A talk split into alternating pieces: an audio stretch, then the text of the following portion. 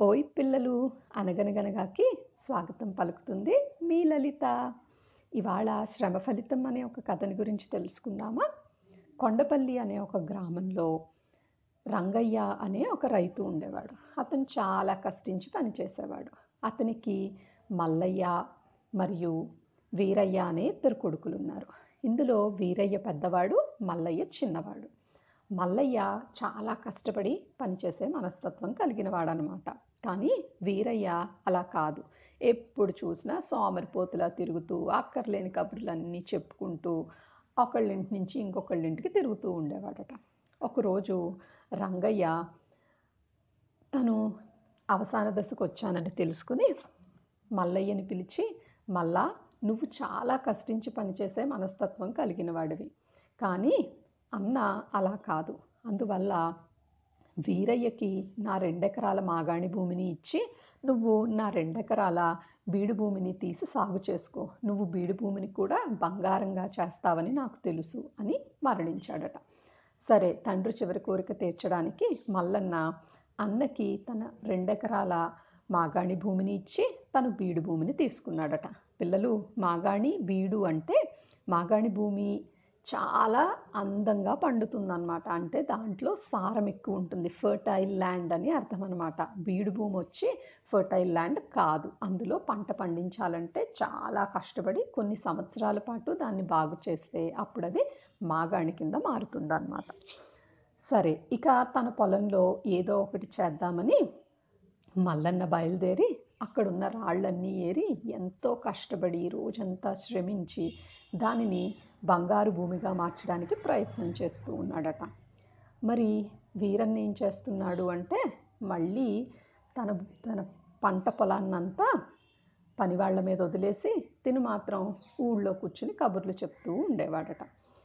ఇది గమనించిన అక్కడే ఆ పొలంలో ఒక చెట్టు మీద ఉండే దేవత ఏం చేసింది అంటే మల్లన్న కష్టాన్ని చూసి మల్లన్న చాలా కష్టపడుతున్నాడు అందువల్ల నేను ఇతనికి ఒక వరం ఇస్తాను ఇతను ఎంత పని చేస్తే దానికి రెట్టింపు లాభం ఇతనికి కలుగుగాక అని వరం ఇచ్చి వెళ్ళిపోయిందట. అప్పటి నుంచి మల్లన్న చాలా కష్టపడుతున్నాడు. అతని కష్టానికి తగిన ప్రతిఫలం కూడా లభిస్తూ ఉండేదట. దానికి రెట్టింపు ఫలం దొరుకుతూ ఉందన్నమాట. ఇలా కొద్ది రోజులు గడిచిన తర్వాత మల్లన్న తన బీడు భూమినంతా చక్కటి మాగాణిగా మార్చుకుని దాంట్లో పంటనంతా వేసి అది సస్యశ్యామలంగా పండేలా చేసుకున్నాడట. ఒకరోజు అటుగా వెళుతున్న వీరన్న మల్లన్న పొలాన్ని చూసి ఆహా తమ్ముడు ఈ పొలాన్ని ఇంత చక్కగా చేసుకున్నాడా? నాన్న నాకు అన్యాయం చేశాడు మల్లన్నకి మంచి పొలం ఇచ్చి నాకు చెడు పొలం ఇచ్చాడు అని మల్లన్న దగ్గరికి వెళ్ళి తమ్ముడు నువ్వు చాలా కష్టపడి పని చేసుకుని ఈ పొలాన్ని ఎంత బాగా మార్చుకున్నావు? కానీ నాన్న నీకు అన్యాయం చేశాడు నీకు బీడిచ్చి నాకు మాగాణిచ్చాడు అందువల్ల నువ్వు నా మాగాణి భూమిని తీసేసుకో నేను నీ బీడు భూమిని తీసుకుంటాను అన్నాడట. ఇతని కుట్రను మల్లన్న గమనించినా ఏమనలేక తండ్రి చివరి కోరిక కదా అనుకుని అన్నకి ఆ పొలం ఇవ్వడానికి సిద్ధమయ్యాడు. కానీ ఈ విషయం తెలుసుకున్న ఊరి పెద్ద భూషయ్య అక్కడికి వచ్చి అన్నతో నీకేమైనా బుద్ధుందా? తమ్ముడు అంత కష్టపడి పొలాన్ని అంత అందంగా చేసుకుంటే నువ్వు నీ పొలాన్ని నీ బద్ధకంతో నాశనం చేసుకున్నావు. ఇప్పుడు మళ్ళీ తిరిగి ఆ నాశనం అయిపోయిన పొలాన్ని తమ్ముడికి అప్పగిద్దామనుకుంటున్నావా? సరే నేను నీకు శిక్ష వేస్తాను. అదేంటంటే నువ్వు ప్రొద్దున్నే వేకువజామున అంటే ప్రొ వేకువజాము అంటే తెల్లవారుజామునని పిల్లలు. ఓకేనా? ఈ వేకువజామునే వచ్చి పొలం దగ్గర కూర్చోవు. సాయంత్రం వరకు పొలం దగ్గరే ఉండు. ఎటు కదలడానికి వీల్లేదు ఇదే నేను నీకు విధించే శిక్ష అని చెప్పాడట. సరే ఇక ఊరి పెద్ద శిక్ష వేసిన తర్వాత అన్న ఏం చేయగలుగుతాడు? అందువల్ల రోజు మల్లన్న పొలానికి ప్రొద్దున్నే వచ్చి కూర్చునేవాడట. ఎలాగూ తను పని చేయక్కర్లేదు కదా కూర్చుని ఉండడమే. అది తనకి ఎలాగూ నచ్చే పనే. సో కూర్చుని ఉండేవాడు. పొద్దున్నుంచి సాయంత్రం వరకు మల్లన్న చేస్తున్న కష్టం అప్పుడు అర్థమైంది. అన్నయ్యకి. ఇప్పుడు ఏం చెయ్యాలి? అని అతను ఆలోచిస్తూ అరెరెరెరే నా తమ్ముడు ప్రొద్దున్నుంచి సాయంత్రం వరకు ఇంత కష్టపడబట్టే ఈ బీడు భూమిని బంగారు భూమిగా మార్చగలిగాడు.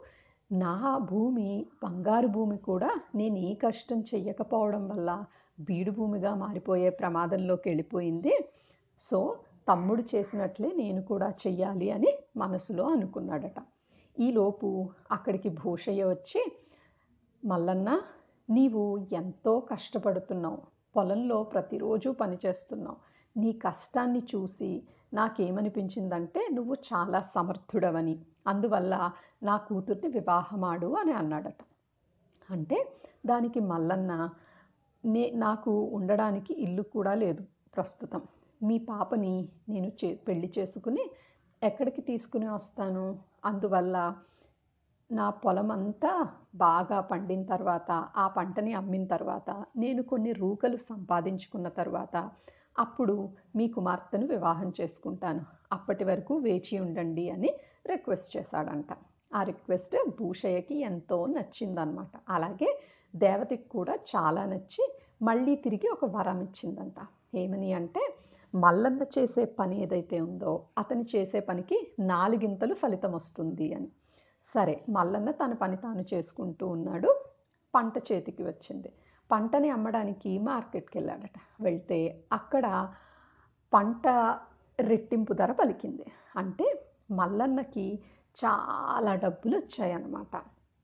అతను ఎంతో ఆనందంగా ఆ డబ్బులన్నీ తీసుకుని భూషయ్య దగ్గరికి వచ్చి జరిగిన విషయం చెప్పి ఇక తన కుమార్తెను వివాహం చేసుకుంటానని చెప్పాడట. ఇదంతా గమనిస్తున్న అన్నయ్య మల్లన్న దగ్గరికి వెళ్ళి మల్లన్న నువ్వు చేసిన శ్రమ ఫలితమే ఇదంతా. అందుకే నీకు అంతా మంచి జరిగింది.